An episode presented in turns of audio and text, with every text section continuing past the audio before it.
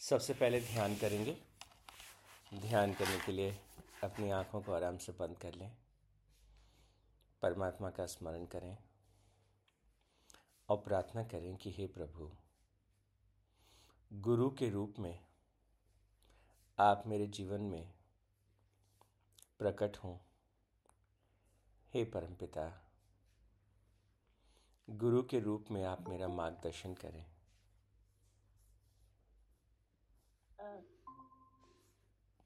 गुरु के रूप में, मेरे जीवन में प्रकाश को फैलाएँ।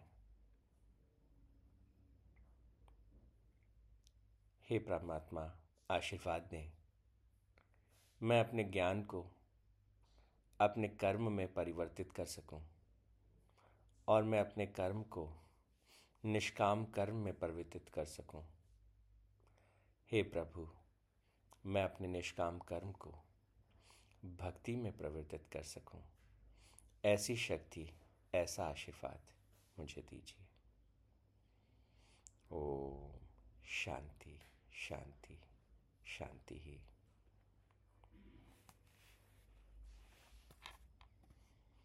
परमपिता परमात्मा के श्री चरणों में ध्यान करने के बाद अब हम नौवें अध्याय पर लौटते हैं। तो नौवें अध्याय में जिन श्लोकों पर हमने अब तक बात की, जो महत्वपूर्ण श्लोक हैं नौवें अध्याय के, सबसे पहले हमने बात की थी दसवें श्लोक पर, जहाँ भगवान श्री कृष्ण कहते हैं कि चाहे सूक्ष्म जगत है, चाहे स्थूल जगत है, चाहे कारण जगत है, मैं अधिष्ठाता के रूप में, प्रकृति के कण कण में विद्यमान हूँ। इस पूरी प्रकृति को जो शक्ति दिशा देती है इस प्रकृति को जो शक्ति संबल प्रदान करती है, वो वही प्रब्रह्म की शक्ति है। और फिर भगवान अठारहवें श्लोक में कहते हैं कि सभी प्राणियों के भीतर जो गंतव्य है, जो भरता है, जो स्वामी है, जो साक्षी है, जो सूर्यदय है, जो उत्पत्ति और लय का हेतु है, जो आधार है स्थान का, निधान का वो जो अविनाशी सनातन है, वो कौन है? तो कहते हैं, वही प्रब्रह्म है। और इसको समझाते हुए कैसे हम उसके साथ एकाकार को करें? तो प्रभु कहते हैं कि व्यक्ति चाहे अच्छे पुण्य करे तो धीरे धीरे उस अच्छे पुण्य का एक परिणाम होगा। लेकिन उस परिणाम, जब जब वो पुण्य क्षीण हो जाएँगे तो धीरे धीरे फिर से जीवन में दुख प्रकट होगा। तो कहते हैं कि इस प्रकार से लगातार जो है, बारंबार जो है, ये सुख और दुख का जो चक्र है, वो सदा चलता रहेगा। अगर इससे बाहर निकलना है तो अनन्य भाव से युक्त होकर के उस परमात्मा का हम चिंतन करें, मंथन करें। अनन्य भाव से भरकर। कब करें वो चिंतन? कि वो चिंतन चलता रहना चाहिए। हर छोटी बड़ी चीज़ जो हम करते हैं उसके भीतर जो है परमात्मा का चिंतन चलता चला जाए। रात को सोने जाते हैं तो परमात्मा के चिंतन के साथ। जब हम जगने लगते हैं, हे प्रभु, आज का दिन आपने हमें उपहार के रूप में दिया। आपका बहुत बहुत धन्यवाद। तो जो भी घड़ी, जो भी क्षण हमारे पास है, उस क्षण में परमात्मा का स्मरण करते हुए हम उसको जीते चले जाएँ। और कहते हैं, प्रभु, कि तुम जो भी मुझे अर्पित करते हो तुम मुझे पुष्प अर्पित करते हो तुम मुझे पत्र अर्पित करते हो जो कुछ तुम मुझे प्रेम पूर्वक अर्पित करते हो मैं उसे स्वीकार करता हूँ। और बड़ी कमाल की बात है। आ, कुछ भी चीज़ जो आपके पास अच्छा है वो तो परमात्मा को अर्पित कर ही सकते हैं पर कभी कभी ऐसा लगे कि ये आदत ठीक नहीं है मेरा ये चीज़ ठीक नहीं है हम वो भी परमात्मा को अर्पित कर सकते हैं। प्रार्थना करके देखिए, हे प्रभु, ये चीज़ मेरे जीवन में मुझसे नहीं होती या मुझे ठीक नहीं लगती, ये मैं आपको अर्पित करता हूँ।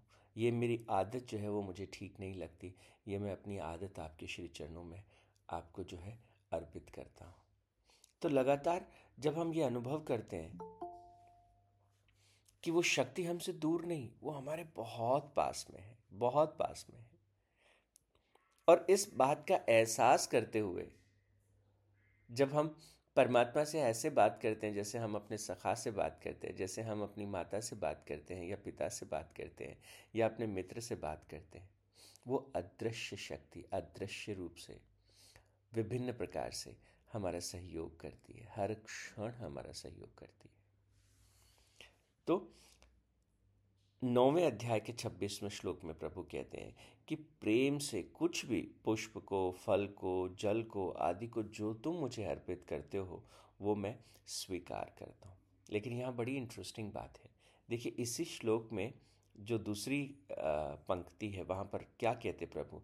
कि शुद्ध बुद्धि से भक्ति, भक्त का भक्ति पूर्वक अर्पण किया हुआ जो भी वो है, पुष्प है पुष्पादि पत्र कुछ भी है, वो मैं ग्रहण करता हूँ। इन शब्दों को पकड़ना चाहिए, शुद्ध बुद्धि के द्वारा। कई बार क्या होता है कि हम अपने बिज़ी रूटीन में जब परमात्मा की इवन प्रार्थना करते हैं, पूजा करते हैं तो बहुत ही रूटीन हो जाता है। वो जस्ट एक ऑटोनोमस प्रोसेस हो जाती है। We are just doing it लेकिन शुद्ध बुद्धि से इस बात का ख्याल हमें रखना चाहिए। जब हम कर रहे हैं तो पूरी तरह से उस विधि में प्रवेश करें। हम अपने भावों के साथ बह जाएँ, ऐसा लगे कि हम परमात्मा को अर्पित कर रहे हैं। वैसे तो कुछ भी हम पर, परमात्मा को अर्पित कर नहीं सकते, क्योंकि जो पुष्प है, वो भी उनका है। जिस शरीर से अर्पित कर रहे हैं, वो शरीर भी उनका है। जिस भाव से हम उनको अर्पित कर रहे हैं, वो भाव भी उन्हीं के आशीर्वाद से हमारे भीतर प्रकट हुआ है।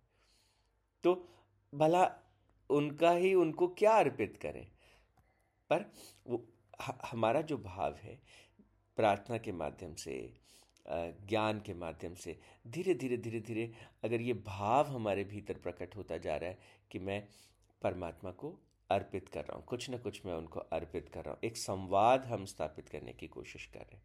तो इस नौवें अध्याय के छब्बीसवें श्लोक के बाद इस इस इस छोटी सी प्रोसेस के बाद प्रभु जो है थोड़ा सा गहराई में जाके समझाते क्या समझाते कि ठीक है, आप मुझे पूजा करते हैं, पुष्प चढ़ाते हैं, फल चढ़ाते अच्छी बात है। अगर वो शुद्ध बुद्धि से किया तो मैं उसको ग्रहण करता हूँ। लेकिन जो और गहरी बात है, वो क्या कहते हैं देखिए? नौवें अध्याय के तीसवें श्लोक में कहते हैं। सॉरी पहले सत्ताईसवें श्लोक को लेते हैं। नौवें अध्याय के सत्ताईसवें श्लोक में कहते हैं कि जो तू कर्म करता है, क्या वो कर्म तू मुझे अर्पित कर सकता है? दैट इज़ इंटरेस्टिंग जो तू खाता है, क्या वो तू मुझे अर्पित कर सकता है? जो तू सोचता है, क्या वो तू मुझे अर्पित कर सकता है?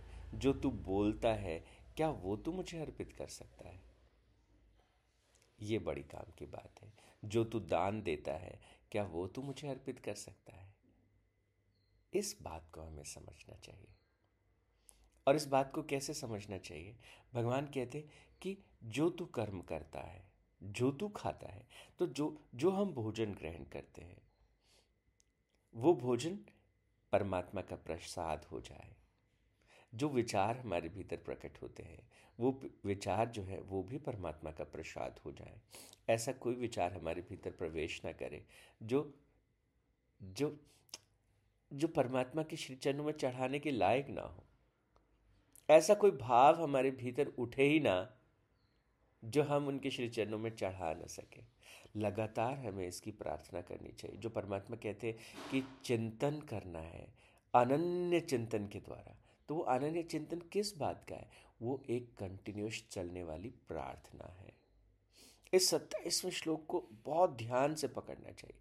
जो कुछ हम कर रहे हैं क्या वो हम इतना सुंदर करने का प्रयास कर सकते हैं कि वो हम परमात्मा को अर्पित कर सकें?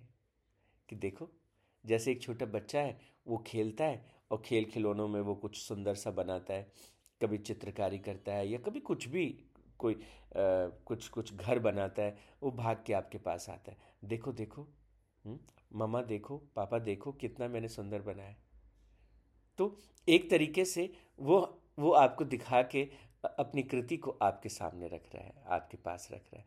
ठीक इसी तरह से जो हम कर रहे हैं, क्या हम परमात्मा के श्री चरणों में अपने उस कार्य को, अपने उस कर्म को, उनको अर्पित कर सकते हैं? कि देखिए, मैंने ये अच्छा आपकी प्रेरणा से आज मैंने ये अच्छा कार्य किया, मैंने ये इतना अच्छा किया। छोटी छोटी चीज़ें। इस व्यक्ति ने ये गलती की, पर मैंने इसे क्षमा कर दिया। आपके आशीर्वाद से। देखिए, यहाँ पे मुझे क्रोध आना चाहिए था, लेकिन क्योंकि आपकी कृपा मुझ पर है, इसलिए मैंने मैं धैर्य रख पाया और देखिए, मैंने धैर्य से इस कैस, चीज़ को कैसे अच्छे से हैंडल किया। हर छोटी बड़ी परमात्मा कहते हैं कि हर कर्म को क्या तो मुझे अर्पित कर सकता है? इसका अर्थ यही है कि हमारे हर कर्म में वो ग्रेस हो, वो गहराई हो, वो सुंदरता हो आप क्या करते हैं? जो श्रेष्ठ होता है, वही तो प्रभु के श्री चरणों में चढ़ाते हैं। कभी आपने कोई सड़ा हुआ फल कभी चढ़ाया है क्या भगवान को? नहीं ना? तो इसलिए श्रेष्ठ कर्मों की प्रेरणा वो यहाँ हमें देते हैं। जो बेस्ट ऑफ़ द बेस्ट है लेट्स यू डू दैट और वो करते हुए जो है, वो इसी को भक्ति कहते हैं। बहुत बार भगवान का नाम लिया नाम लिया, अरे नहीं, अपने कर्मों से, अपने आचरण से, अपने व्यवहार से हम जो है परमात्मा की भक्ति करते हैं। और कहते हैं, जो ऐसे इस तरह से जो कर्म करता है, इस तरह से जो मुझे अपने कर्मों को मुझे चढ़ाता जाता है, जो खा रहा है, जो हवन कर रहा है, जो दान कर रहा है, जो तप कर रहा है, वो सब मेरे को अर्पण करते हैं तो जो हम हर एक छोटी बड़ी चीज़ करते हैं सुबह से लेकर शाम तक वो कौन कौन सी चीज़ें हैं जिनको हम सुंदर से सुंदरतम तरीके से करते हैं? वो चीज़ें हम परमात्मा को अर्पित करते चले जाएँ। हर क्रिया हमारी ऐसी हो जाए और धीरे धीरे हमारा जीवन ऐसा हो जाए कि हम उस जीवन को परमात्मा के चरणों में अर्पित कर सकें। कि आपने हमें जीवन दिया और देखो हमने कितने अच्छे से जिया नौ अध्याय के तीसवें श्लोक में फिर भगवान कहते हैं कि अगर तुम इस प्रकार से जीवन कोई व्यक्ति जीता है, चाहे वो भले ही उसने अपने पास में कितनी बड़ी गलतियाँ क्यों ना की हो? कोई कोई कैसा भी क्यों ना हो, भगवान ने एक शब्द का उपयोग किया, दुराचारी ही क्यों ना हो? अगर ऐसा भी कोई व्यक्ति है, और वो भी लगातार अनन्य भाव से मुझे भजता जाता है तो वो साधु ही मानने के योग्य है। तो आप देखिएगा, कोई भी चीज़ जो है, वो कहते हैं, बाधक नहीं बन सकती। भले ही हमसे पास्ट में कितनी गलतियाँ हुई हों, भले ही पास्ट में हमने कुछ भी किया हो, वो कहते हैं, लगातार परमात्मा की साधना से, इस प्रोसेस से जो है, वो हम अपने आप को इवॉल्व कर सकते हैं। हम अपने आप को जो है, वो डेवलप कर सकते हैं। क्यों जिए हम इस तरह से अपने जीवन को? तब भगवान कहते हैं नौवें अध्याय के इकतीसवें श्लोक में कि ऐसा व्यक्ति जो इस प्रकार से अपने जीवन को जीता है, वो शीघ्र ही धर्मात्मा हो जाता है और सदा रहने वाली परम शांति को प्राप्त होता है। ये है काम की बात। तो हमारे भीतर जो भटकाव है, हमारे भीतर जो एक तरह की असंतुष्टि है, हमारे भीतर जो एक तरह का एक खालीपन महसूस होता है या पता नहीं किस किस रूप से हमें लगता है जीवन में कुछ कमी है, ये नहीं हो रहा, वो नहीं हो रहा, ऐसे नहीं हो रहा, वैसे नहीं हो रहा। ये जो एक बेचैनी सी जो रहती है, एक खालीपन सा जो रहता है, धर्मात्मा होने का अर्थ ये है कि हम अपने आप के प्रति एक अनंत आदर से और प्रेम से भर जाते हैं। हम ये महसूस कर पाते हैं कि देखो परमात्मा के दिए हुए इस जन्म को, परमात्मा के दिए गए इस जीवन रूपी अवसर को इतने अच्छे से मैं निभा रहा हूँ, इतने अच्छे से मैं इसका उपयोग कर पा रहा हूँ। और जब इस प्रकार से हम जीवन को जीते हैं तो धीरे धीरे धीरे धीरे जो है, वो परम शांति जो है, वो हमारे भीतर ठहरने लगती है। और भगवान कहते हैं, इससे ज़्यादा मूल्यवान कुछ भी नहीं है। उस परम शांति को हमेशा के लिए पा लेना, इससे बड़ी चीज़ कुछ भी नहीं है। और कहते हैं, आगे कहते हैं, और सुन, इस प्रकार से इसको तू जान ले। एक बार ये परम शांति जब स्थापित हो जाती है, फिर ये नष्ट नहीं होती। और इस प्रकार से जो मेरी भक्ति करता है, वो मेरा भक्त कभी भी नष्ट नहीं होता। ये तू दृढ़ निश्चय पूर्वक जान ले। और आगे जो है, वो थोड़ा इसको और स्पष्ट करते हैं नौवें अध्याय के चौंतीसवें श्लोक में। कहते हैं कि मुझमें मन रखने वाला, मेरा भक्त बन जा और पूजन करने वाला और और निरंकार रूप से, निर निरहंकारी बन करके जो है, वो प्रार्थना करने वाला बन करके और धीरे धीरे धीरे अगर तू इस प्रकार से जीवन को जीता है तो क्या होगा? अपने को मुझमें युक्त करके तुझे तुझे लगेगा कि कौन बोल रहा है तेरे भीतर से? कौन सुन रहा है तेरे भीतर से? कौन है जो इस भोजन को तेरे भीतर से ग्रहण करता है? कौन है जो तेरे भीतर से विचारों को प्रकट करता है, भावों को प्रकट करता है?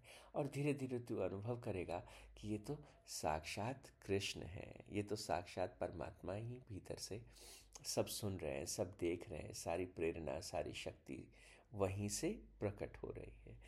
तो अपने को मुझसे युक्त करके, मेरे परायण होकर के तो मुझी को प्राप्त होगा।